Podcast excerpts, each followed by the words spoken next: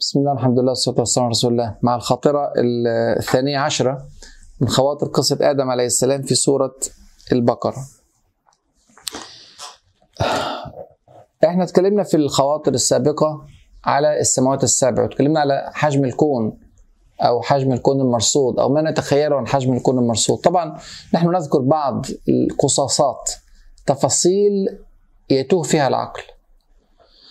من ضمن هذه التفاصيل ما نتحدث عنه في هذه الخاطرة اليوم وهي قصة الأراضين السبع. يعني ذكر في القرآن الكريم قول الله عز وجل أو جاء قول الله عز وجل الله الذي خلق سبع سماوات ومن الأرض مثلهن يتنزل الأمر بينهن لتعلموا أن الله على كل شيء قدير وأن الله قد أحاط بكل شيء علما. هذه الآية الوحيدة في القرآن الكريم التي يحتمل منها أن الأراضين أكثر من واحدة أن الأراضين سبعة. كما ذكر ربنا سبحانه وتعالى ومن الأرض مثلهن. طبعا المثلية هذه أو المماثلة هذه بين السماوات والأرض ممكن تكون تحتمل أشياء أخرى غير العدد. يعني مثلا ممكن تكون المماثلة في الكروية. لأن الأرض كروية والنجوم أو الأجرام المختلفة اللي بعض العلماء زي ما قلنا في الخاطرة من من خاطرتين سابقتين كده اتكلمنا على إن قد يكون مقصود بالسماوات السبع الكواكب السبعة الموجودة إلى جوار الأرض في النظام الشمسي اللي هي عطارد والزهرة والمريخ ومشتري وزحل وأورانوس وبلوتو ونبتون. ف فديت ال ال ال الأجرام السبعة أو الكواكب السبعة ممكن تكون مثل الأرض في الكروية أو ممكن تكون مثل الأرض في الحركة أو في الأرض مثل الأرض في العظمة أو يعني في أشياء كثيرة من المثليه يدعم هذا إن مقصود غير العدد إن إن الآية ذكرت السماوات بالجمع وذكرت الأرض بالإفراد. يعني قالت إيه؟ الله الذي خلق سبع سماوات ومن الأرض ما قالش من الأراضي. ومن الأرض مثلهن. فقالوا والله يبقى هو مقصود إن هي أرض واحدة والمماثلة في أشياء أخرى غير العدد. لكن في جمهور العلماء بيقول لا المماثلة في العدد وليس في الأشياء الأخرى. المماثلة في العدد. يدعم هذا وجود أحاديث بتتكلم على سبع أراضي. عشان كده قالوا المماثلة واضحة لأن في الأحاديث في أحاديث بتتكلم على سبع أراضي. زي إيه؟ زي مثلا حديث عائشة رضي الله عنها وأرضاها وحديث صحيح البخاري. أن النبي صلى الله عليه وسلم قال من ظلم قيد شبر من الأرض طوقه من سبع أراضين. تمام؟ يبقى طوقه من سبع أراضين. دي ده ده دي رواية. وفي رواية أخرى عن ابن عمر برضو في صحيح البخاري بيقول من أخذ شيئا من الأرض بغير حقه خسف به يوم القيامة إلى سبع أرضين يبقى خسف به إلى سبع أرض. مرة واثنين أهو بيذكر الرسول صلى الله عليه وسلم قضية إن في سبع أراضين. لكن بعض العلماء قالوا هذا خاص بامور الآخرة. يعني هذا الوصف سبع أراضين ده خاص بامور وأمور الأخرة لا تقاس بامور الدنيا. لأن أمور الآخرة فيها معايير أخرى غير معايير أهل الدنيا. فقد يكون في الآخرة هذا الخسف لسبع أراضين أو هذا التطويق من سبع أراضين له معاني معينة خاصة بالآخرة ليست خاصة بحياتنا الدنيا. يعني بعض العلماء قالوا ممكن يكون مثلا ال ال ال يطوق الغاصب بالمقدار الذي غصبه مضاعفا سبع مرات. في الغلظ أو الثقل. وارد إن يكون هذا الأمر موجود ما يكونش العدد سبعة كما يقال. لكن برضو في أحاديث تانية بتوحي إلى إن لا العدد سبعة سبع أراضين موجودين دلوقتي. و... أو أكتر لو كان رقم سبعة مكتوب أو مذكور للمبالغة. زي ما قلنا قبل كده العرب كانت بتستخدم رقم سبعة للمبالغة أو سبعين للمبالغة أو سبعمائة للمبالغة. وارد. لكن وارد أن يكون سبعة تحديدا. بيقولوا الكلام ده ليه؟ لأن مثلا في حديث صحيح مسلم. يعني حديث صحيح في صحيح مسلم. عن عبد الله بن عمر قال اسمع الحديث ده بيقول إيه؟ يطوي الله عز وجل. ده قول الرسول صلى الله عليه وسلم. يطوي الله عز وجل يوم السماوات يوم القيامة ثم يأخذهن بيده اليمنى. ثم يقول أنا الملك. أين الجبارون؟ أين المتكبرون؟ هنا بيتكلم على السماوات. بيقول إيه؟ يطوي الله عز وجل السماوات يوم نطوي السماء كطي السجل للكتب. هذا موجود في القرآن الكريم. والسماوات مطويات بيمينه. أيضا في القرآن الكريم. هنا في الحديث يقول إيه؟ يطوي الله عز وجل السماوات يوم القيامة ثم يأخذهن بيده اليمنى ثم يقول أنا الملك أين الجبارون؟ أين المتكبرون؟ ثم يطوي الأرضين. هنا ما ذكرش رقم بس ذكر عدد يعني مش أرض واحدة. يعني شيء موجود بقى هنا مش مسألة بقى خسف أو احتمال خسف بالذي ظلم في الأرض أو احتمال عذاب معين مضاعف له لا ده بيتكلم على كيان معين موجود طواه الله عز وجل. ثم يطوي الأرضين بشماله. سبحانه وتعالى. ثم يقول أنا الملك أين الجبارون أين المتكبرون؟ يبقى طواها السماوات بيمينه طوى الأرضين بشماله. سبحانه وتعالى. طبعا أكيد بعض الإخوة الأخوات اللي حافظين أحاديث عارفين إن في أحاديث أخرى أو حديث آخر يقول الله عز وجل يقول الرسول صلى الله عليه وسلم فيه عن الله عز وجل أن كلتا يديه يمين. فهنا في الحديث هذا أثبت الله عز وجل لنفسه يدين يمنى وشمال. أي يمين وشمال.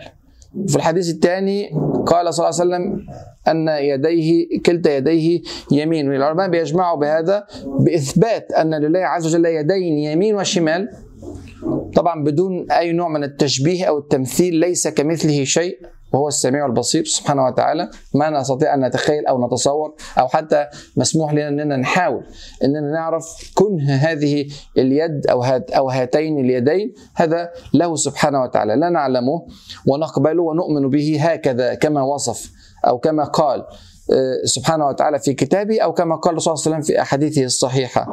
وأن اليمين المقصود بها اليمن والبركة. عشان لا يتأتى إلى ذهن أحد أنه إذا كانت هناك يد شمال فهي كيد البشر أضعف من اليد اليمنى أو أقل درجة من اليد اليمنى أو أقل بركة من اليد اليمنى. ليس ليس وارد مع الله عز وجل.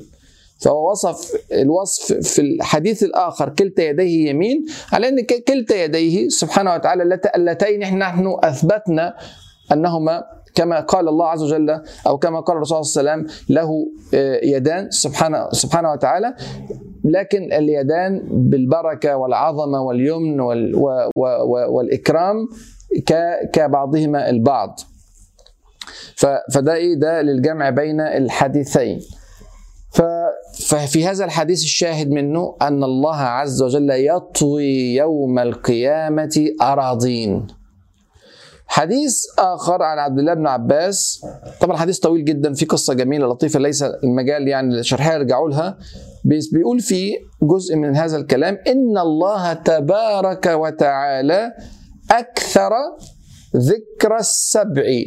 فقال السماوات أو السماوات سبع والأرضون سبع. في حديث عبد الله بن مسعود هو حديث عبد الله بن عباس رضي الله عنهما هو في في الحاكم في المصدرك على الصحيح في الحاكم وقال الذهبي صحيح. فذكر برضو عبد الله بن عباس إن معروف أن الله عز وجل ذكر أن الأراضي سبع. برضو في حديث آخر إن شاء الله نتعرض للحديث ده في خاطرة قادمة. يقول فيه الرسول صلى الله عليه وسلم حديث عن أبي ذر الغفاري رضي الله عنه يقول والذي نفسي بيده ما السماوات السبع والأرضون السبع عند الكرسي كرسي الله عز وجل وسع كرسيه السماوات والأرض. عند الكرسي إلا كحلقة ملقاة بأرض فلا. فهنا بينسب حجم السماوات السبع والأراضي السبع إلى الكرسي كأنها حلقة صغيرة حلقة حديد صغيرة ملقاة في الصحراء هنيجي إن شاء الله لتفصيل هذا الحديث في خاطرة يعني قادمة لكن الشاهد منها أن الرسول صلى الله عليه وسلم يذكر في هذا الحديث أراضي سبعة. طيب يبقى ده كلها يعني يعني أدلة على أن الأراضي سبعة من دلوقتي مش فقط مثال تشبيه يوم القيامة. برضو عبد الله بن عباس يقول ما السماوات السبع والأرضون السبع في يد الله إلا كخردلة في يد أحدكم؟ في رجل سأل عبد الله بن عباس قال الله الذي خلق سبع سماوات ومن الأرض مثلهن. الآية. عايز يعرف فين الأراضي السبعة دولت؟ فقال ابن عباس خلي بالك. قال ما يؤمنك إن أخبرتك بها فتكفر. هنا نقطة مهمة جدا. يعني سيدنا عبد الله بن عباس يخشى على ذهن الرجل من تخيل الإجابة. ما قالوش الإجابة هي إيه؟ بس قال له أنا أخشى إن أنا لو قلت لك تكفر. طب في حديث آخر أو رواية أخرى عن عبد الله بن عباس قال سبع سماوات ومن الأرض مثلهن. قال لو حدثتكم بتفسيرها لكفرتم وكفركم تكذيبكم بها. إنه يقول لك شيء. عبد الله بن عباس بيقول لو أنا قلت لك ماذا قال فيها الرسول صلى الله عليه وسلم؟ ما العلم الذي عندي في هذه الآية؟ لعلك تكفر وكفرك أنك تكذب بها لا تصدق بما جاء فيها أو في معناها. كل الكلام ده بيقول إن, إن في سبع أراضي. تفسيرهم إيه؟ السبع أراضي. نحن أمرنا بالتدبر. وبالتفكر. طيب تفكر. وكل واحد من العلماء يدلي بدلوه في هذا الموضوع طالما إن مفيش خروج عن النصوص الشرعية.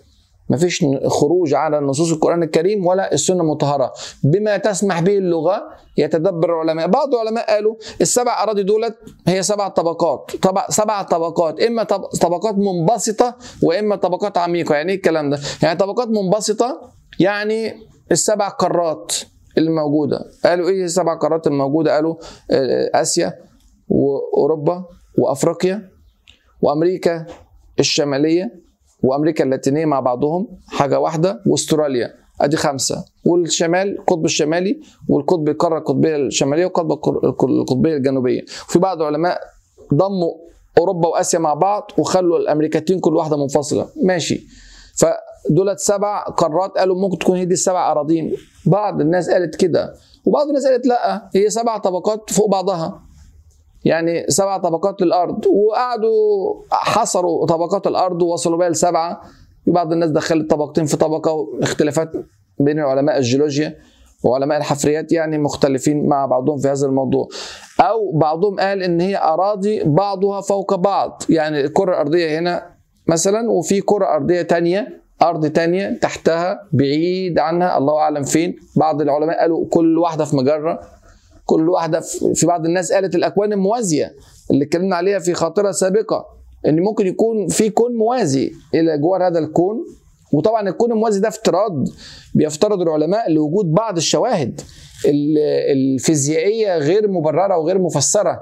زي الطاقة المنهارة وزي الثقوب السوداء وزي بيفسروا إن في أكوان موازية إحنا نحن لا نراها لكنها موجودة. لعل يكون في هذه الأكوان الموازية أرض واثنين وثلاثة وسبعة في هذه الأكوان الموازية. في رأي وجيه بيقول يعني برضو لطيف في التفكير عند بعض العلماء قالوه إن ممكن تكون الاراضي السبعة ديت هي الأراضي اللي موجودة في كل سماء.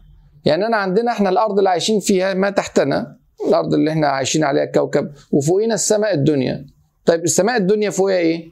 فوقها السماء الثانية طب السماء الثانية دي تحتها إيه؟ الناس عايشة على إيه؟ عايشة على أرض. مش كده؟ يصلح عليها لفظ الأرض تحتهم. يعني ف ف فبقى فوق السماء الدنيا الأرض الثانية وبعدين السماء الثانية وفوق السماء الثانية الأرض الثالثه اللي عايش عليها أهل السماء الثالثة. وبعدين السماء الثالثه وهكذا لحد ما تيجي الأرض السبع ده وارد لأن حتى الجنة موصوف لها أرض مش كده؟ فكلمة الأرض بتحتمل إن يكون المكان الذي يعيش فوقه الناس أو يعيش فوقه أهل هذه السماء أو أهل الجنة في الجنة لها أرض وحتى في حديث وأرضها واسعة الجنة. فمستخدم لفظ كلمة الأرض نفسها في وصف الأرضية اللي بيعيش عليها الناس في في الجنة. فوارد أن يكون هذا.